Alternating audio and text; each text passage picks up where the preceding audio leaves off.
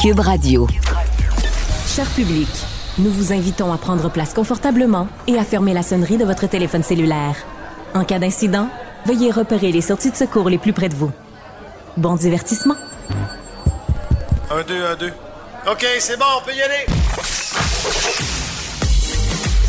Sophie Durocher. Elle met en scène les arts, la culture et la société pour vous offrir la meilleure représentation radio. Sophie Durocher. Tout un spectacle radiophonique. Bonjour tout le monde, j'espère que vous allez bien. Je vais commencer l'émission en vous faisant écouter un extrait extrêmement émouvant d'une capsule très émouvante. On écoute ça. Mon papa, c'était une grande légende du hockey, l'un des meilleurs buteurs de l'histoire. T'en as eu des mises en échec dans ta vie, papa. Mais ce jour-là, c'était moi qui en avais une pour la première fois de ma vie. J'ai vraiment été sonné fort, très fort. Un cancer pulmonaire, que le docteur nous dit. Même toi qui étais habitué d'encaisser des coups comme hockeyeur, ce choc-là, tu l'as pas vu venir. Les allers-retours à l'hôpital s'enchaînent et le cancer gagne du terrain. Alors, la voix que vous venez d'entendre, c'est la voix de Tanya Bossy, la fille du joueur de hockey Mike Bossy qui nous a quittés euh, il y a deux ans. Elle est proche aidante et c'est pour ça qu'elle témoigne dans cette capsule. Elle est avec nous aujourd'hui à Q U B. Bonjour Tanya. Bonjour, merci. Bonjour, merci d'être là Tanya. Vous êtes accompagnée de Stéphanie Charette qui est directrice des communications de L'Appui pour les proches aidants. Tanya, je vais commencer avec vous, évidemment. Cette capsule-là, euh, on peut la retrouver sur YouTube et c'est pour nous sensibiliser tous au sort des proches aidants, à la situation des proches aidants. Euh, à quel point ça a été difficile ou une thérapie pour vous de faire cette capsule-là? C'est sûr que ça a été une thérapie, pareil comme dans, tu sais, dans, dans le livre, la, la biographie de mon père, où j'ai pu nommer des choses dans, dans le chapitre que j'ai écrit. Puis la même façon de, de parler de mon expérience aussi, c'est ce que je, je parlais tantôt. Ça, en parlant de notre, de notre expérience, on peut recevoir aussi l'amour des gens, puis le support des gens, puis les commentaires. Alors pour moi, oui, c'est, c'était une thérapie. Alors, je l'ai écouté, la capsule, ça dure un petit peu plus de trois minutes. C'est oui. très, très bien illustré. Et ça nous raconte tout le processus à partir du moment où votre père a le diagnostic, à partir du moment également où il souhaite, euh, en fait, où on peut plus le soigner à l'hôpital. Oui. Et il souhaite, lui, être soigné à domicile. Oui. Et il y a plein de petits clins d'œil au hockey, un match à domicile, euh, encaisser les coups, tout ça. Euh, dans le fond, votre père, c'est évidemment une légende du hockey. Pour nous, pour vous, c'est papa, mm-hmm. euh, à quel point euh, le rôle de proche aidante que vous avez eu au point, euh, auprès de lui, à quel point ça vous a rapproché tous les deux? Bien, moi, j'étais très proche de mon père, là, déjà en partant. Mais, tu sais, quand on a annoncé à mon père qu'on ne pouvait plus le soigner, mon père avait la mentalité de quand on veut, on peut. Puis, tu sais, c'était un battant. Puis, tous les objectifs qu'il se fixait, il les atteignait toujours. Puis là, c'était la première fois que mon père pouvait plus. Puis ça a été un choc pour nous parce que moi, mon père, c'était, c'était mon héros. Fait que d'accepter qu'il il sentait, lui, dans son corps, bien avant nous, là, que, que ça se terminait. Fait que d'accepter son choix de vouloir revenir à domicile, d'accepter aussi que la, la mort, c'est pas quelque chose de parfait. Des fois, mon père était couché tout croche dans son lit, puis on pouvait pas le redresser parce que on n'était pas assez fort, puis moi, je me disais, il me semble qu'il serait mieux avec du personnel. Mais non, son choix, lui, c'était d'être tout croche dans son lit, mais avec mes enfants à moi à côté, moi à ma mère. Fait que c'était d'accepter ça, l'imperfection de, des soins qu'on pouvait pas lui donner ou lui donner. Tu sais, c'était son choix. Puis ça a été difficile, mais avec un recul, euh, ça a été, tu sais, une expérience vraiment enrichi- enrichissante pour moi. Vous utilisez le mot « tout croche », puis ça me fait penser à une chanson des Cowboys fringants où ils disent « tout ça tient avec de la broche ouais. ». Puis je me dis, il y a un parallèle peut-être à faire parce que la vie est imparfaite, ouais. mais on aime mieux une vie qui tient avec de la broche, mais avec les gens qu'on aime, qu'une vie tout droit, tout seul. Oui, exactement. Oui, c'est, c'est un beau parallèle, c'est vrai. Tout croche, ça tient avec de la broche. Euh, Stéphanie, vous, vous êtes donc directrice des communications pour l'appui pour les proches aidants. C'est vous qui avez commandé ou euh, organisé cette, cette capsule-là. Pourquoi c'est important, le témoignage de Tanya Bossy? Bien, euh, bien, premièrement, merci à Tanya d'avoir accepté de faire ben ça. Oui, absolument. Euh, c'est, un, c'est magnifique. C'est un cadeau qu'elle nous a offert parce que, vous savez, au Québec, il y a une personne sur trois qui est proche aidante. C'est, c'est fou, énorme, hein? Là. Mais souvent, on, on s'identifie pas, on se reconnaît pas dans ce rôle-là. Puis ça, ça peut être plein de choses. Hein. Ça peut être un, un, une personne en fin de vie, une personne aînée, ça peut être un enfant ou un, un conjoint qu'on accompagne. Puis on se, on se reconnaît pas dans ce, dans ce rôle-là, mais pour le démontrer, c'est des exemples des fois, comme celui de Tanya ou comme celui des autres capsules qu'on a, parce que quand on, en, on écoute l'histoire de Tanya, de sa mère Lucie, de ses, de ses enfants, bien, on, on, on peut voir, c'est pas notre histoire, c'est pas, mais on comprend ce qui se passe, on comprend, puis pour nous, c'est la meilleure façon que les gens disent « Ah oui, peut-être que moi aussi, ou j'en connais ». Puis l'idée de se reconnaître n'est pas si important que ça, mais l'idée de se reconnaître, c'est parce qu'il y a des services qui existent aussi. Voilà. Et là, tu sais, Tanya l'a dit, il y en a eu des services, mais est-ce qu'il y en a eu assez? Parce qu'il y en a, on peut toujours en avoir plus, puis c'est ça qu'il faut bien les... Les proches aidants, il faut juste bien les outiller, puis il faut bien juste les, les accompagner, parce que là, on parle beaucoup de soins à domicile, des choses comme ça, mais, mais, oui. mais les proches aidants, c'est ça, il faut qu'ils aient les services qu'ils ont besoin au bon moment dans leur trajectoire. Fait qu'il faut qu'ils connaissent, puis il faut qu'ils aillent les chercher, puis il faut qu'on les... Surtout, il faut qu'on le, on leur offre. Absolument, absolument. Euh, je reviens à vous, Tanya, parce que vous racontez, donc, la capsule est très courte, hein, mais vous nous donnez beaucoup d'informations. Vous nous dites, euh, et puis c'est vrai qu'il faut l'imaginer, que avoir offrir des soins à domicile à Mike Bossy, ce que vous, vous avez fait, euh, ben, ça veut dire euh, quasiment devenir une infirmière, parce que j'ai noté, là, les, les piqûres, les médicaments, le oui. dosage, oui. Euh, c'est tout un apprentissage que vous devez faire. On n'apprend pas ça à l'école, devenir proche aidant. Non, puis il y avait beaucoup de choses à apprendre, puis même, tu sais, mon père, quand il a fait ce choix-là, il a fallu un peu convaincre le, les, les médecins, tout ça, parce que justement, au début, on nous disait que c'est, c'est trop lourd, parce que mon père avait des injections, puis nous, on n'est pas formés pour faire ça. Il y avait des, des médicaments qui semblaient, tu sais, qui administraient par des biberons qu'on appelle, là. C'est comme un peu sous-cutané, mais ouais. au lieu d'être un... une poche de soluté, c'est des espèces de biberons qui infusent. Fait que c'était beaucoup... Tu sais, moi, je travaille dans le milieu euh, de la santé, puis j'ai appris beaucoup de choses, mais oui, ça, ça fait peur, mais tu sais, puis c'est pas quelque chose que j'aurais pu faire seule, que ma mère aurait pu faire seule. Je pense que ça prend comme une communauté, là, de... Puis il faut accepter, respecter le choix, puis tu sais, je pense que m- mon père, on l'aimait beaucoup.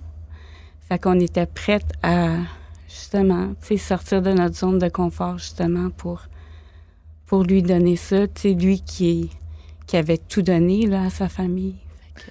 C'est très touchant parce que dans la, dans la petite capsule, vous parlez de vos deux filles ouais. qui étaient dans le, dans le lit avec, tu sais, qui, qui prenaient soin de grand-papa, qui, qui regardaient la télé avec lui. Ouais. Vos deux petites filles, c'était des petites proches des aidantes. Petites proches aidantes, ouais. Oui. Oui. Puis, tu sais, mon père à l'hôpital, ben il, il a passé, je pense, quarante-sept jours avant de revenir à la maison. Puis, il n'a pas pu voir mes, mes filles à ce moment-là parce qu'il y avait la COVID. Les enfants en bas de dix-huit ans ne pouvaient pas y aller. Tu sais, souvent, je me suis posé la question, quand on a annoncé le diagnostic, qu'est-ce que je fais? Tu sais, nous, on était dans une intergénération. Mon père était hyper impliqué auprès de mes enfants. Puis, tu sais, on se demande, est-ce qu'on leur dit? Comment on leur dit? Mm-hmm. Est-ce que, est-ce qu'on les inclut là-dedans? Parce que mes enfants ont vu des choses que, tu sais, c'est questionnable si à leur âge, on devrait leur montrer ça. Mais, tu sais, quand j'ai vu comment ça allait affecter mon père et mes enfants de pas se voir, c'est tout de suite venu me donner la réponse que, pour nous, c'était ce qu'il y avait à faire, d'impliquer, d'impliquer mes enfants. Mais vous dites des choses que peut-être qu'elles n'auraient pas dû voir ou qu'en temps normal, elles n'auraient pas vues, mais pendant ouais. des siècles, les êtres humains ont vécu les uns avec les autres, les personnes plus âgées avec les plus jeunes. On n'appelait pas ça des maisons intergénérationnelles à l'époque, on appelait ça juste la maison. Ouais, ouais. Et ben, les enfants, ils voyaient papy, mamie, qui étaient très diminués physiquement. Donc, ouais. c'est simplement un retour à ouais. une humanité partagée. Oui, tout à fait. Puis je pense qu'il faut, tu sais, les enfants sont, ré- sont résilients, puis il faut croire qu'ils ont, qu'ils ont les capacités, justement, parce qu'avant, c'était comme ça que ça se passait. Fait que, puis faire confiance à notre instinct de, de maman, puis c'est ça. Oui. Euh, Stéphanie, Tanya vient de parler de, de, de l'instinct, justement. Ça, c'est quelque chose aussi de très important pour les proches aidants, de, de, de respecter les limites de la personne proche aidée, puis en même temps de satisfaire à ses besoins. Donc, c'est comme toujours une espèce de tango qui n'est pas évident, là. Toujours, toujours, toujours. Puis vous l'avez bien dit, parce que la, la, pour qu'une personne proche aidante se sente bien, il faut que son aidé soit bien. C'est la première chose. Souvent, puis là, vient qu'on s'oublie, souvent, mmh. parce qu'on veut que l'autre personne soit bien avant tout. Puis après ça, on pensera à nous. Mais si on ne le fait pas au fur et à mesure... Bien, il, y a, il peut y avoir de l'épuisement, il peut y avoir... Et là, après ça, il y a la culpabilité. « Ah oh non, je, je sors aujourd'hui, je sais que, que la personne est à la maison, je devrais, ça serait mieux que je sois là. » Tu sais, c'est, c'est, ça peut devenir très lourd. Puis c'est ça, c'est ça, pour ça qu'on dit qu'il faut, faut faire de la prévention aussi dans, dans les conditions. Puis, Tanya, c'est intéressant aussi parce qu'on parle souvent de la génération sandwich en proche oui. aidance. Elle a deux enfants qu'elle doit se, continuer à s'occuper. Mmh. Elle a des parents qui ont besoin d'aide mmh. aussi. Et ça, ce rôle-là, elle travaille à temps plein.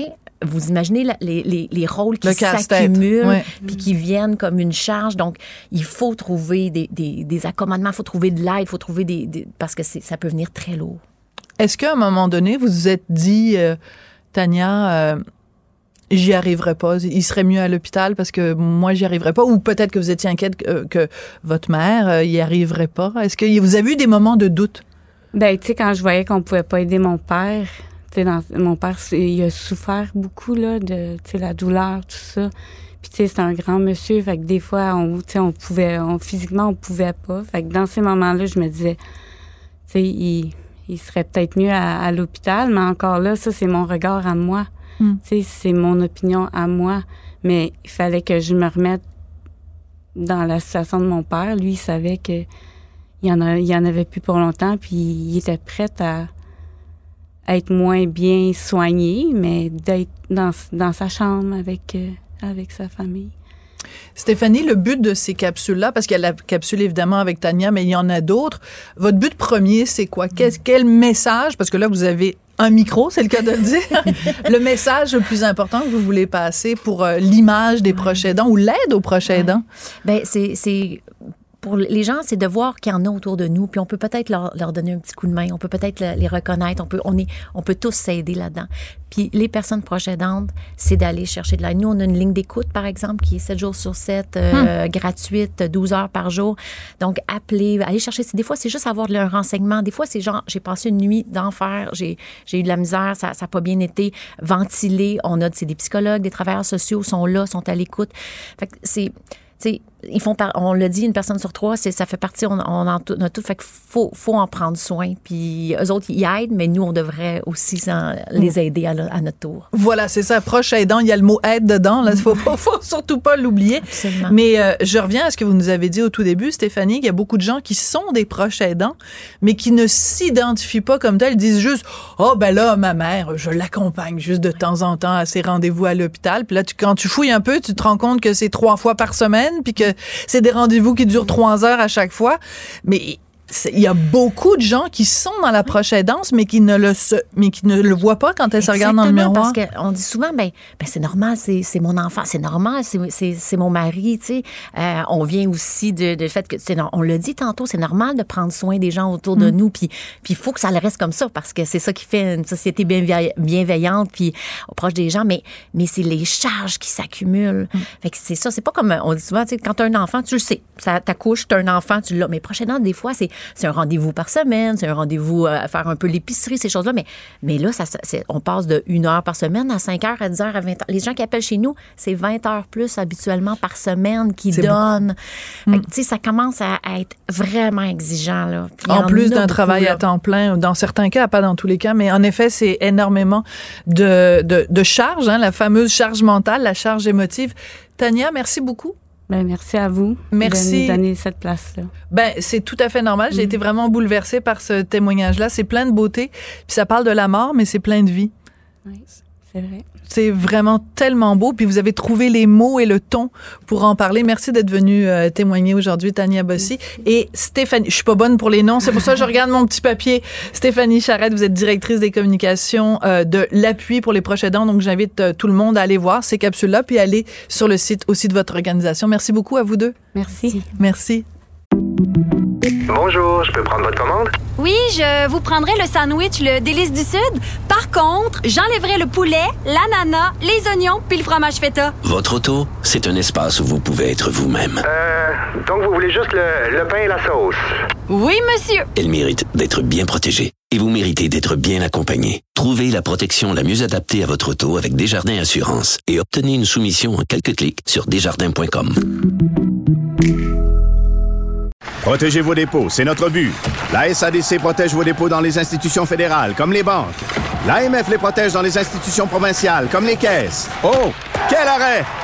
Découvrez ce qui est protégé à vos dépôts sont protégés point c a. Conduis un Westphalia quatre-vingt-deux? Tu, tu, tu te laves à l'eau froide? T'écoutes ta musique avec un Walkman jaune? Walkman jaune? Ben oui, t'es différent. Écoute-toi une radio à ton image. Une radio pas comme les autres.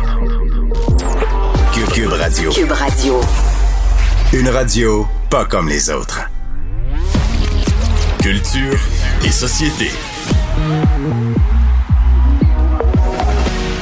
Ah, today it is uh, the crazy Friday, you know, uh, the Vendredi fou. Le Vendredi fou, mon Jean-François Baril. Mais là, c'est le Vendredi fou, mais c'est-tu rendu trop fou? C'est le, moi, je dirais le Vendredi débile. Ouais. Hein? Ouais, c'est... Un petit peu, un petit peu, un petit peu trop. Hey, genre, non, mais pour vrai, je, je n'en reviens pas. Aujourd'hui, je me suis promené un petit peu. Euh, j'ai écouté la radio, évidemment, j'ai regardé les journaux, j'ai regardé la télé un peu. Et deux annonces sur trois, c'est sur le Vendredi fou. J'ai c'est l'impression qu'il y a juste ça qui existe. Je te dis, hier, j'ai eu de la difficulté à travailler parce que le, de ce temps-là, je suis en écriture un peu, à part les, les chroniques que je fais ici à, ouais. à Q U B. Puis dans ce temps-là, tu as besoin d'un minimum de concentration. Le mais téléphone ça. sonnait tout le temps, Messenger, tout ça, parce que là, les grands-parents, les parrains, les marraines, qu'est-ce qu'on achète aux enfants? Euh, qu'est-ce qu'on achète à... Penses-tu que ta blonde aimerait avoir telle affaire? Là, tu fais... Parce que là, c'est vendredi. Vendredi, d'un coup, il y a des deals en fin de semaine à pas manquer. On pourrait peut-être acheter ça. Euh, c'est de bonne foi, là. Mais à un moment donné, tu fais... Tu sais que mardi, les magasins, ils vont exister encore. Ben oui, on ne va pas ça disparaître de la planète. Là. ça, puis probablement que les... Dans, je sais qu'il y a des deals à faire, là, mais dans certains cas, ça va demeurer. Là. Tu sais, c'est, c'est pas... C'est, c'est, c'est, on joue ça plus gros que ce l'est. Moi, j'ai eu un petit problème avec des électros à la maison. Il fallait que j'y allais en acheter cette semaine. Puis là, euh, là j'ai regardé ça un peu, je voulais ben ouais. magasiner. Puis là, il y avait les prix du Vendredi fou. Fait que là, j'ai fait, ouais, mais là, c'est sûr que si je reviens vendredi, genre, euh, hey, hey, hey, ça va être la fin du monde. Il m'a dit, ben non. Là, mais le vendeur, il m'a dit, ben non. Honnêtement, c'est un gros circulaire, le Vendredi fou, là. Il a dit, ces rabais-là, on les a depuis le début de la semaine, puis ça va rester jusqu'à mardi prochain. Là, on ah, essaie de calquer les États-Unis. C'est juste mais, une arnaque. Ben, ben pas une un arnaque, peu. mais... Un peu parce qu'on se crée des besoins. Euh, des fois, c'est une carte cadeau qu'on va te donner en échange. Donc, si t'achètes pour deux cents, on va te donner une carte de soixante-quinze dollars. Tu sais, je veux dire, c'est pas, c'est pas vrai que c'est tout. Il y en a des rabais, mais c'est pas vrai que c'est tous les rabais du mais siècle non. non plus. C'est sûr. Et moi, j'étais à la pharmacie, puis la dame, elle me dit, regardez, pour le vendredi, ça va être un, pour quatre-vingt-dix dollars de produits de beauté, vous allez avoir une valeur de quatre cents dollars. Je dis, OK, je commence à regarder ça, puis c'est toutes des affaires totalement inutiles. Tu sais, t'as, mettons, un pot de crème, puis tout le reste, c'est des patentes euh, qui servent à rien. Puis je dis, mais qu'est-ce que je fais avec moi, les, les, les trois cents dollars de patentes qui servent à rien? Eh bien, dis, donnez-les en cadeau. Ben, ben là, ouais. franchement, là, c'est quoi cet argument-là? Mais c'est en plein, ça, c'est, c'est des affaires, dont on n'a pas besoin. Ben oui, je vais les donner en cadeau, mais voyons, si j'en ai pas besoin, j'en ai pas besoin. Tu t'en allais aller magasiner pour l'article A. Puis là, finalement, tu fais, bah, peut-être que je pourrais prendre le B parce qu'il est moins cher. Mais dans le fond, c'est le A que tu voulais. Mais là, ben oui. là on réussit à te convaincre de prendre le B. Ou, si tu achètes le A puis le B, tu as un rabais. Fait qu'au lieu d'acheter juste le A, tu vas acheter les deux. Tu sais, je trouve c'est une façon extraordinaire de nous faire consommer. Je lisais aujourd'hui que quarante-deux pour cent des gens oui, ont l'intention énorme. de faire des achats. C'est énorme. quarante-trois pour cent même. Et moi, quand je suis allé, tantôt, je suis allé à l'épicerie, je suis revenu, je suis près des Promenades de Saint-Bruno, il y avait des gens qui attendaient jusqu'à la cent seize. Là. Tu sais, ça, c'est comme les grosses journées du vingt-trois vingt-quatre décembre là, pour rentrer aux Promenades de Saint-Bruno, mais tu fais... On est complètement viré sur le couvert. J'ai vu ce matin une publicité de Bonneville. Puis c'est rien contre Bonneville là, que j'adore. Je connais toute la famille Bonneville. Là. J'ai fait oh, souvent des promos avec les autres. J'aurais préféré que tu donnes pas le nom de la compagnie. mais, pas envie mais, d'être dans le trouble. non, non, mais, mais c'est, puis peut-être qu'il y en a d'autres. Non, mais il oui. offrait un rabais du Vendredi fou. C'est rien contre Bonneville, mais je me suis dit, mais Mais tabarnouche, de tabarnouche, une maison. Une maison. Je comprends que tu peux t'acheter une tablette là, ou un driver de golf euh, au vendredi fou en te disant je vais faire un rabais. Mais tu sais, une maison, tu fais pas comme hey, sais-tu quoi? Il y a un bon deal, on va changer la maison, chérie, on va s'en acheter une nouvelle.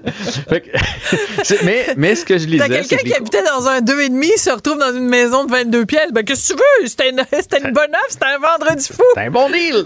Non, mais je lisais que les compagnies ouais. euh, ont pas le choix d'en offrir. Ouais. Sinon, les clients sont déçus. Les clients se disent ben, comment ça se fait que les autres, ils participent ben, pas au vendredi voilà. fou. Il y a des attentes de la voilà. part des clients. Bon, c'est ça, et c'est ça qui est terrible, c'est que c'est toujours la même affaire, c'est que euh, ça crée de la pression. Donc, même ceux qui essaient de garder la tête froide ou qui n'ont pas les moyens dans leur entreprise, euh, dans leur commerce, d'offrir ces rabais-là, euh, ils se font montrer du doigt par des gens qui disent ben là, si tu n'offres pas des, ven- des vendredis fous, ça veut dire que tu n'es pas un bon commerçant. Donc, ben, je vais aller voir la compétition. Et euh, ben moi, toi, je reviendrai plus te voir. Donc, c'est comme un effet d'entraînement. Le tout, après ça, tout le monde est obligé de le faire. C'est en plein ça. C'est en plein ça. Puis, hey, j'ai même entendu une publicité à la radio. Ça, ça m'a jeté à terre. Qui disait, tu sais, les publicités, il y a beaucoup de publicités de ce temps-là. Tu passes pas au crédit, euh, viens chez nous. Là. Tu sais ouais. ce que je veux dire, là. Mais là, ça disait, là, au début, là, pour t'accrocher, vous n'avez pas d'argent pour profiter au vendredi fou. Venez chez nous. On ne fait pas d'enquête de crédit. On va pouvoir vous remettre jusqu'à mille dollars sans... Là, tu fais un peu, un peu, un peu. Y a-tu vraiment des gens qui vont faire « Crème, j'ai pas d'argent pour participer au vendredi fou, je vais aller m'endetter dans une compagnie qui, qui évidemment, va te demander de la remettre, là, cet argent-là, éventuellement, juste pour profiter du vendredi fou. » Ben oui. Ça, ça me dépassait d'entendre ça. Mais mais il y a des gens qui vont en effet le faire. Puis il n'y a pas tellement longtemps, on avait cette discussion-là à propos des milléniaux, euh, parce qu'il y avait une chroniqueuse dans le Journal de Montréal qui disait, ben si on est endetté, c'est toujours bien pas de notre faute, c'est parce que personne nous a appris à gérer une carte de crédit. Ben j'imagine qu'elle dirait, elle, euh, on, c'est pas de notre faute, on, on, personne nous a appris que on en, quand, quand on n'a ah ouais. pas d'argent, que c'est pas une bonne idée d'emprunter mille dollars euh, chez, chez un commerçant.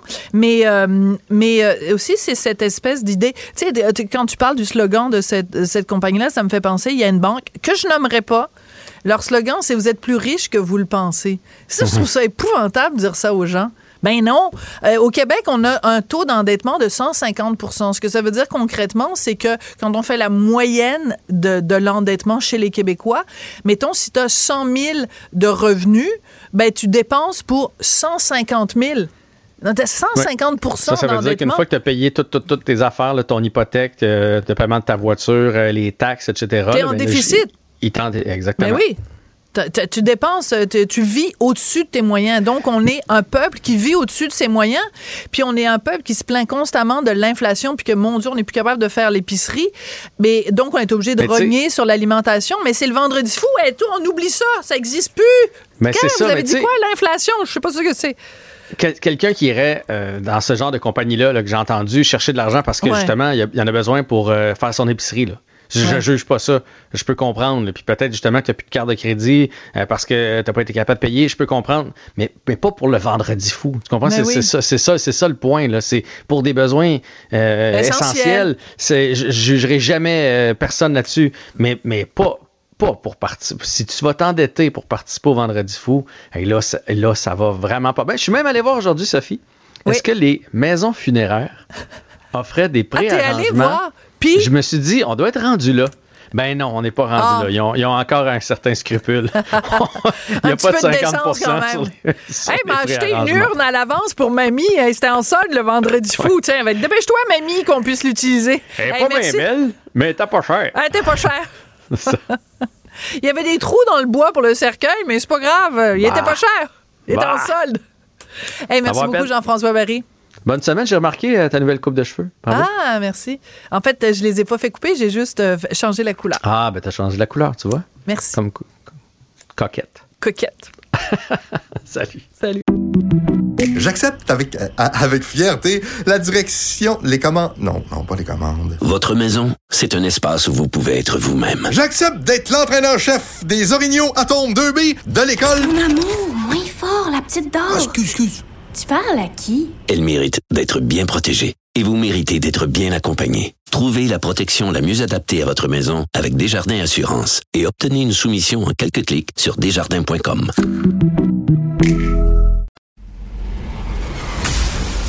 Sophie Durocher. Elle pose les projecteurs sur les acteurs de la nouvelle.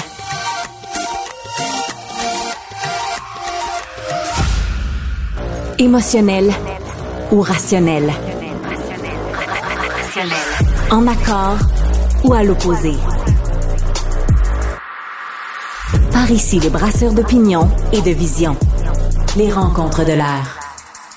Christian Rioux est correspondant à Paris pour le quotidien Le Devoir. Christian, l'autre jour, vous nous avez parlé de Thomas, ce jeune qui a été tué dans des, con- dans des circonstances épouvantables en France. C'était jour de funérailles aujourd'hui? Oui, c'était les obsèques de Thomas. Aujourd'hui, hein, toute la France avait un peu les yeux tournés vers ce petit village complètement perdu. Hein. Crépol, c'est, c'est, c'est, entre, c'est entre Grenoble et, et, et le Rhône. Là, c'est, vraiment, c'est vraiment nulle part. Euh, deux mille personnes se sont présentées aux obsèques de, de, de Thomas, à ces, mort justement dans une dans un dans, dans un bal dans un bal de village où euh, où des jeunes s'amusaient alors qu'une bande est descendue de de, de la ville à côté pour les pour les poignarder tout simplement. Une dizaine de personnes, d'ailleurs on vient d'apprendre les noms euh, et le nom du présumé coupable, c'est Chahid Akabli qu'on vient qu'on avait caché pendant plusieurs jours parce qu'on l'avait on, le savait, on savait qui il était, craignant que évidemment on, en, on identifie ces gens-là à, à des à des gens qui sont de qui sont de souche immigrante ou euh, et en l'occurrence il s'agit là d'un Algérien. Donc on nous dit que tout ça est un simple fait divers, mais deux mille personnes qui se rassemblent pour, pour, pour des obsèques comme ça, c'est, c'est pas, c'est pas innocent, et que toute la France les suive, c'est pas du tout innocent. Je, je, j'aimerais qu'on écoute, je, j'aimerais vous citer le grand-père qui a parlé au, qui a parlé, euh, au moment des obsèques pour toute oui. la famille. Il, est, il dit... Thomas était un brave garçon, réservé, bien élevé et serviable. Il jouait dans l'équipe de rugby euh, mm. du coin. C'est, c'est, d'ailleurs, c'est ses, c'est ses coéquipiers qui ont porté son cercueil. Il croquait la vie à pleines dents. Mais samedi, une bande de loupards qui avait un couteau à la place du cœur lui ont enlevé la vie. Un couteau ces à jeunes, la place du cœur. Ces sauvages doivent être châtiés. Un couteau à la place du cœur, c'est exactement ce que, je vous dirais, quatre-vingts pour cent aujourd'hui de la France pense. Et j'ajouterais, il n'y avait pas un seul représentant de l'État à ses funérailles. Non, non, non, non, non. Le non, préfet non. n'était pas là. Non. Le préfet n'était pas là. Pourquoi? Pas un ministre, pas un seul ministre, personne. Parce que. On Est-ce ne que doit ces gens-là ont un couteau à la place du cœur, eux on, aussi? On,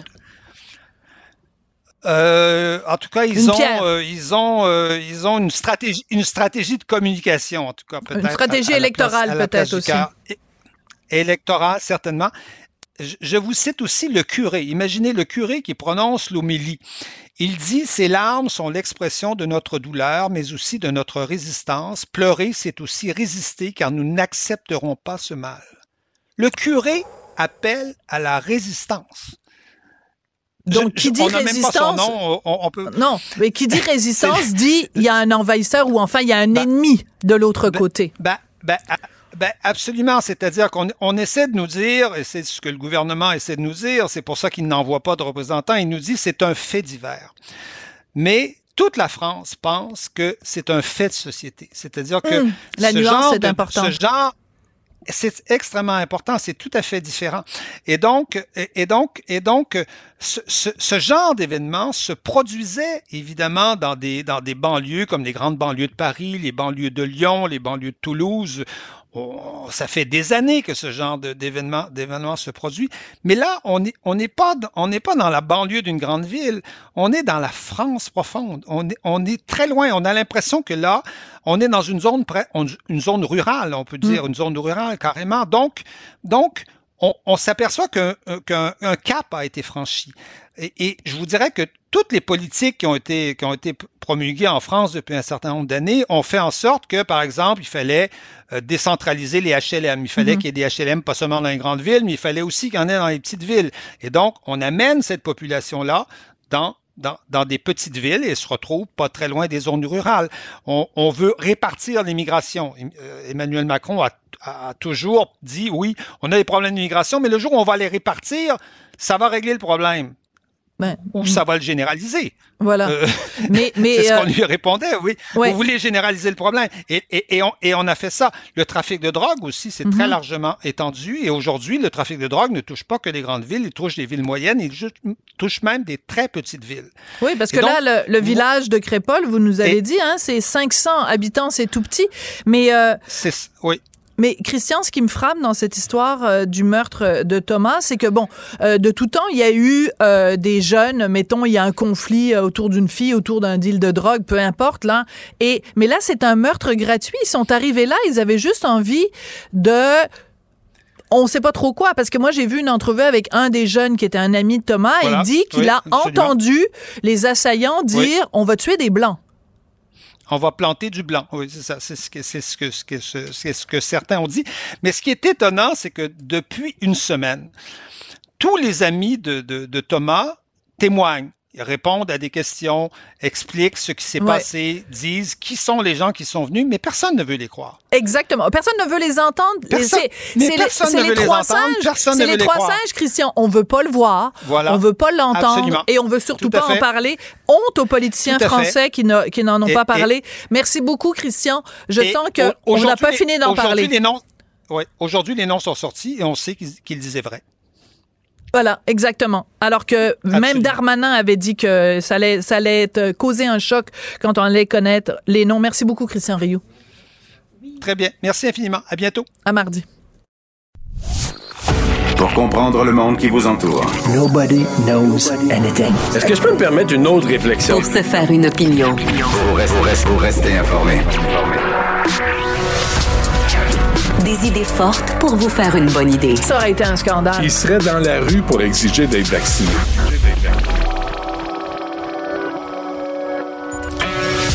Savoir et comprendre. Q U B Radio. Une radio pas comme les autres. Qu'elle soit en avant ou en arrière-scène, Sophie Durocher reste toujours Sophie Durocher.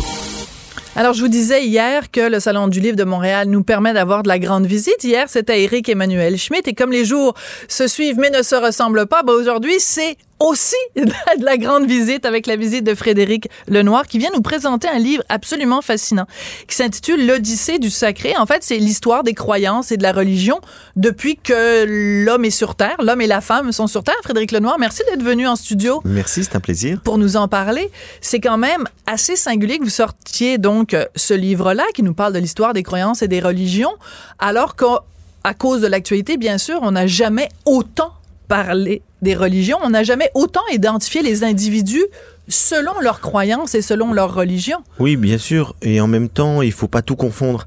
Oui. Et je, je, j'ai écrit ce livre notamment parce qu'on mélange un peu tout. On mélange spiritualité, euh, sacré, religion. Et je trouve que c'est important de bien distinguer les choses.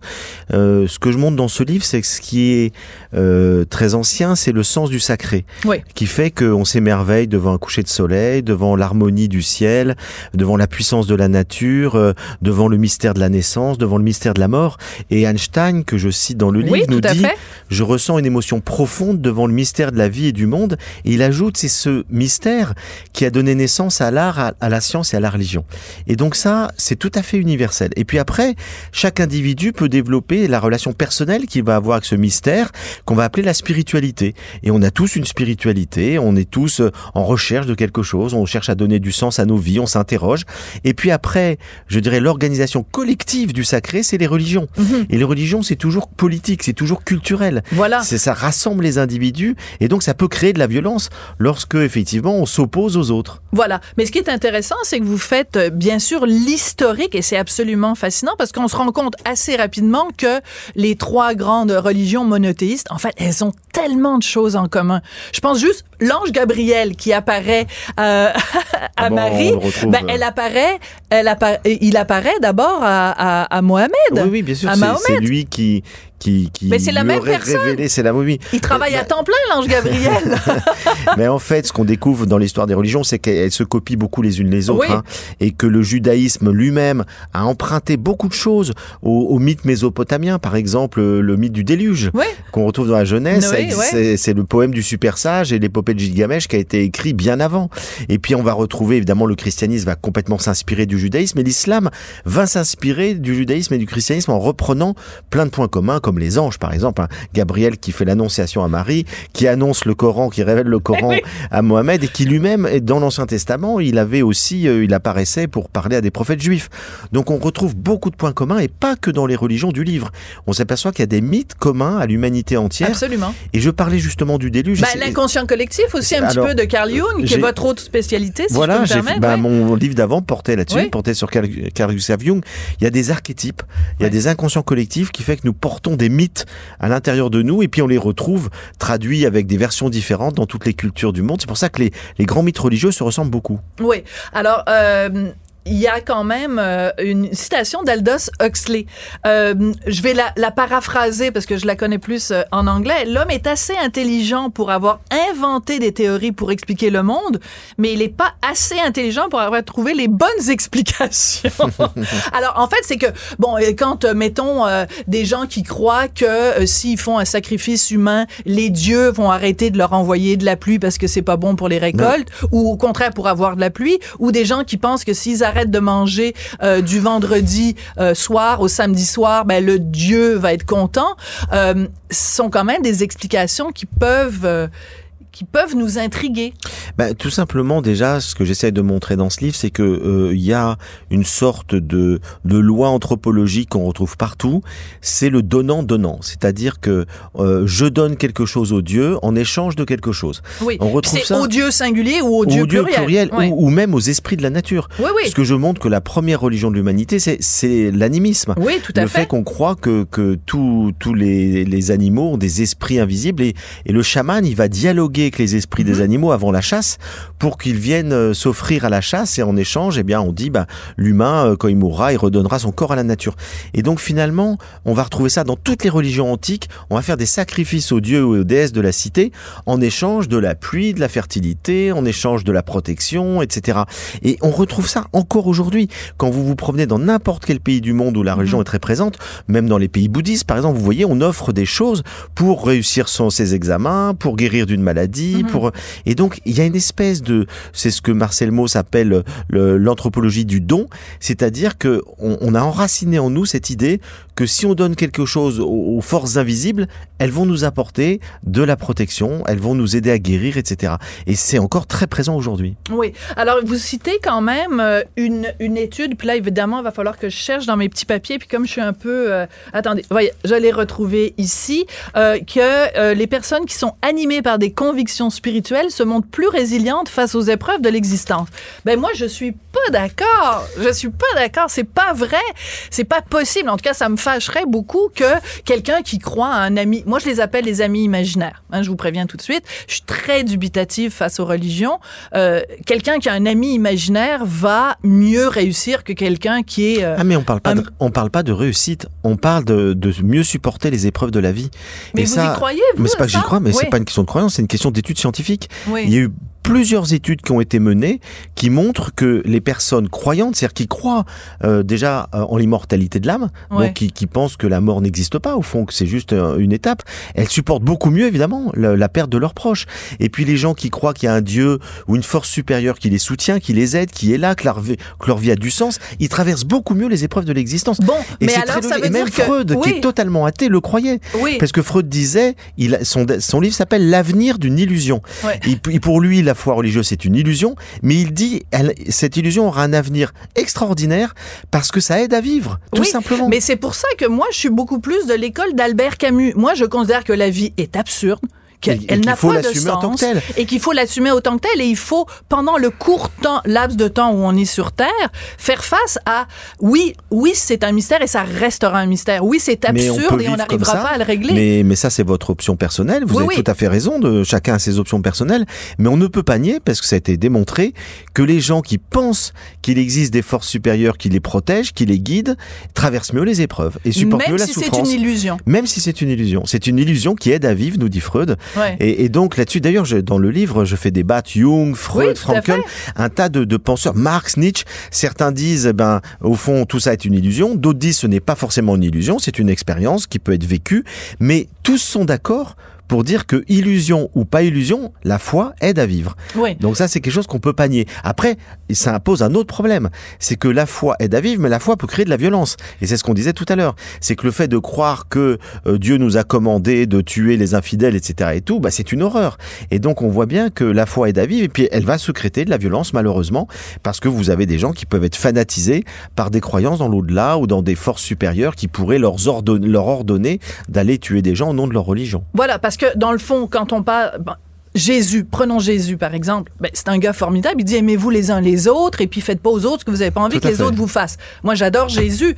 Le problème que j'ai, c'est tous ceux qui sont venus après, qui ont fait des dogmes. Et qu'on fait l'inverse. Le pape à Rome qui nous dit, mais, les femmes n'ont pas le droit de, de l'avortement, le divorce, c'est pas bien. Mais je veux dire, mais foutez-nous mais... la paix. Revenez à la parole je, de je, Jésus je, je, qui est formidable. Tout, tout à fait. Et je vais vous dire, le, l'Église a la lourde charge d'annoncer un message qui ne cesse de la condamner.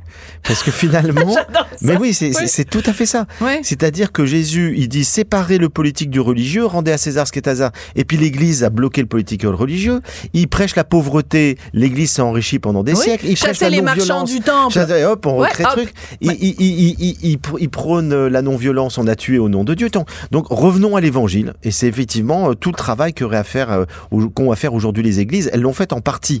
Parce qu'elles sont quand même beaucoup moins dans la domination, dans la violence qu'elles l'ont été dans le passé. Ouais. Mais il y a encore du boulot à faire. Ouais, il y a encore du boulot. Oui, c'est comme ça, c'est une excellente conclusion.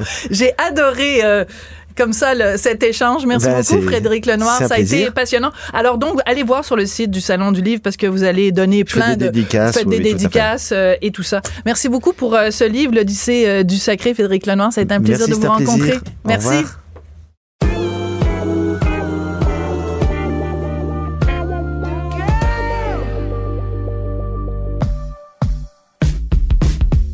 Au lit avec Anne-Marie. C'est notre rendez-vous du vendredi avec Anne-Marie Ménard, professionnelle en sexologie. Bonjour Anne-Marie. Bonjour Sophie. Bon, vous nous arrivez toujours avec des affaires... Ben, pas toujours. Vous nous arrivez souvent avec des choses que euh, qu'on connaît pas, des choses plus, euh, disons, mystérieuses. Là, j'avoue que j'ai jamais, jamais entendu parler du No Nut November. Je sais pas pourquoi le mois de novembre, il y a toujours plein d'affaires avec euh, le mois-là, ce mois-là, il y a toutes sortes d'événements. Alors, c'est quoi le No Nut November? Mais en fait, je suis contente d'entendre euh, que vous ne connaissez pas le mouvement parce oui. que, d'emblée, je vais le dire en partant, ce n'est pas un très, très bon mouvement. Ah, d'accord. Donc, je pense qu'on va faire un peu de prévention aujourd'hui. C'est quelque chose qui est vite devenu tendance, qui a vu le jour en deux mille onze, mais qui est devenu et qui a pris vraiment beaucoup d'ampleur en deux mille dix-sept. Euh, ça circule énormément sur les réseaux sociaux. On peut voir des hashtags de gens qui font le No Nut November. Euh, c'est un défi qui demande à ce qu'on s'abstienne d'éjaculer pendant tout le mois de novembre. OK. Donc, nos notes, évidemment, les notes N U T euh, faisant référence aux au, au noix, donc aux testicules, j'imagine. Euh, c'est quoi l'intérêt euh, ou peut-être les bénéfices que ces gens-là pensent avoir en, en n'éjaculant pas pendant un mois?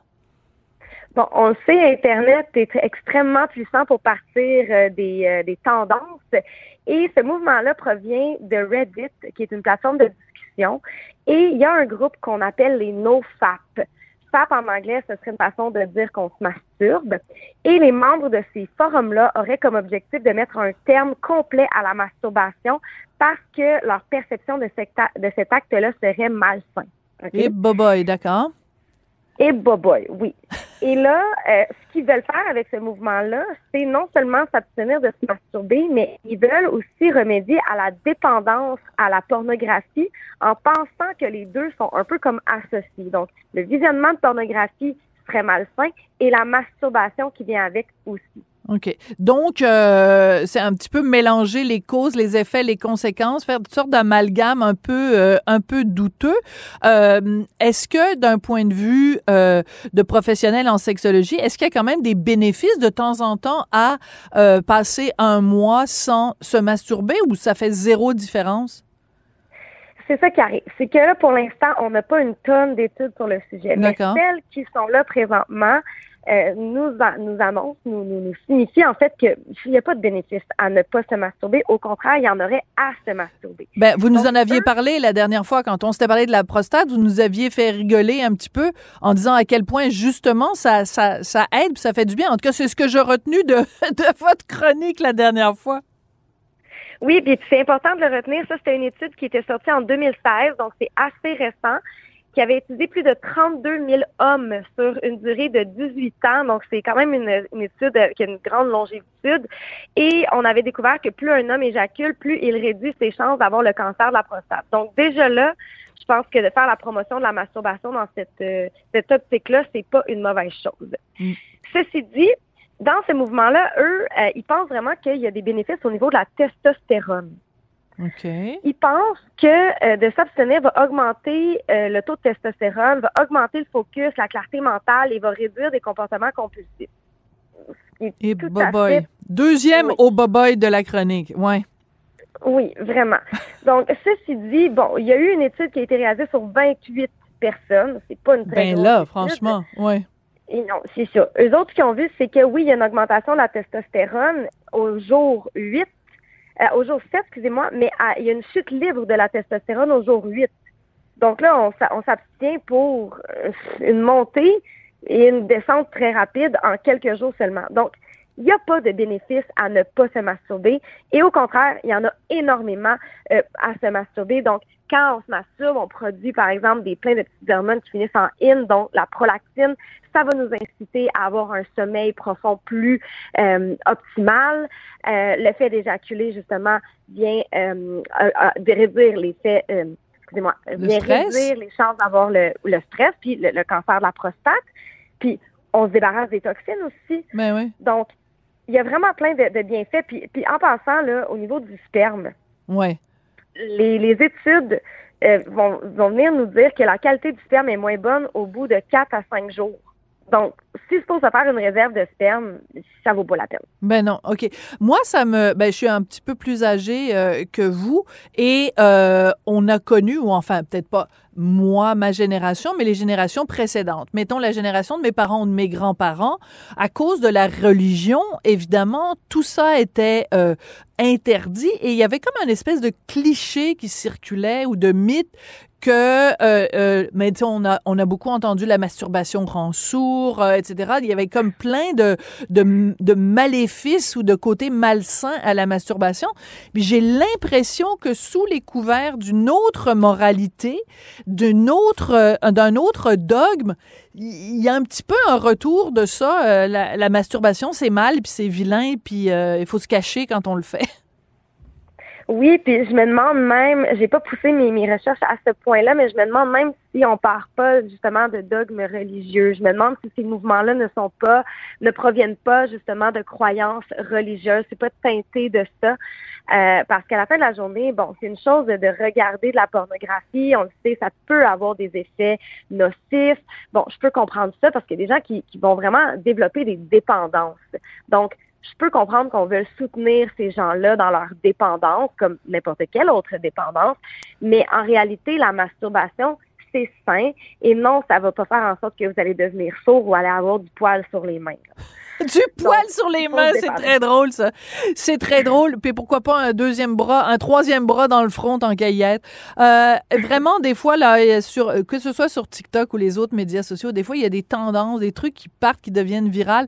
Et euh, on, honnêtement, je les, je les comprends pas toutes. Puis euh, c'est peut-être mieux, finalement, que je sois un peu isolée de tout ça parce que je trouve que ça va, des fois, beaucoup trop loin. Merci beaucoup, Anne-Marie, d'avoir remis euh, les points sur les i. C'est euh, très important de remettre les pendules à l'heure. Merci beaucoup.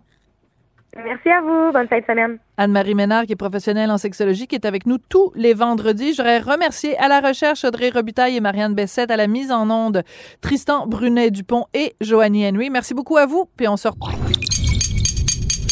Q U B Radio. Q U B Radio.